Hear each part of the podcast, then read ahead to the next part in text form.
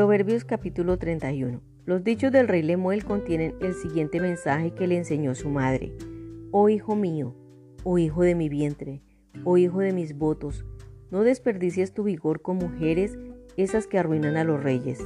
No es para los reyes o Lemuel beber mucho vino. Los gobernantes no deberían ansiar bebidas alcohólicas, pues si beben podrían olvidarse de la ley y no harían justicia a los oprimidos. Las bebidas alcohólicas son para los que se están muriendo y el vino para los que sufren angustias amargas, que vivan para olvidar su pobreza y nunca más se acuerden de sus problemas. Habla a favor de los que no pueden hablar por sí mismos, garantiza justicia para todos los abatidos. Sí, habla a favor de los pobres e indefensos y asegúrate de que se les haga justicia. La esposa de carácter noble. ¿Quién podrá encontrar una esposa virtuosa y capaz?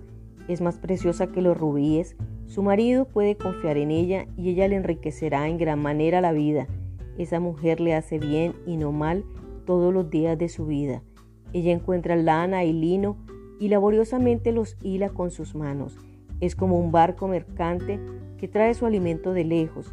Se levanta de madrugada y prepara el desayuno para su familia y planifica las labores de sus criadas. Va a inspeccionar un campo y lo compra, con sus ganancias planta un viñedo. Ella es fuerte y llena de energía y es muy trabajadora.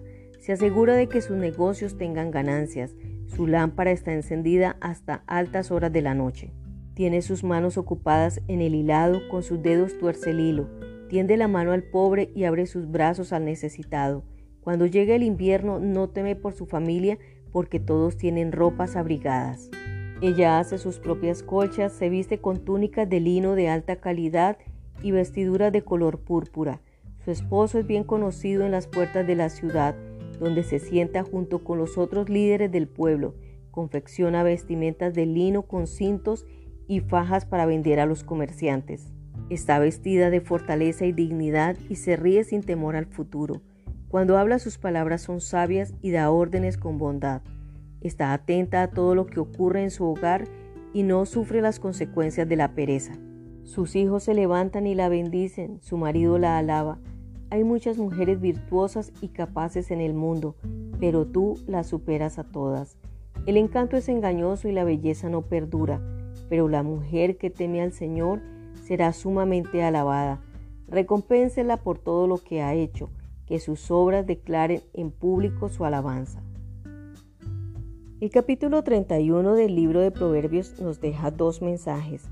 El primero son las instrucciones de una mamá a su hijo. Ella le recuerda que debe mantenerse sobrio, alejarse de los placeres que puedan afectar su capacidad de dominio propio, y también le exhorta a hablar a favor de los abatidos y de los necesitados. El segundo mensaje presenta las características de una mujer virtuosa y capaz. Nos habla que la belleza de esta mujer está basada en el temor a Jehová, en su ser interior, en lo que hay en su alma. Es una mujer que hace el bien a todos, es una persona en quien se puede confiar, es diligente y laboriosa, buena administradora de su familia, de su tiempo y de sus recursos, con un espíritu de generosidad y sabiduría, y cuenta con el amor y el favor de su esposo y de sus hijos. Te deseo muchas bendiciones. Con este capítulo hemos concluido el estudio del libro de Proverbios. Recuerde que lo acompañó Darwin Gómez. Espero que nos encontremos en una próxima oportunidad. Bendiciones totales.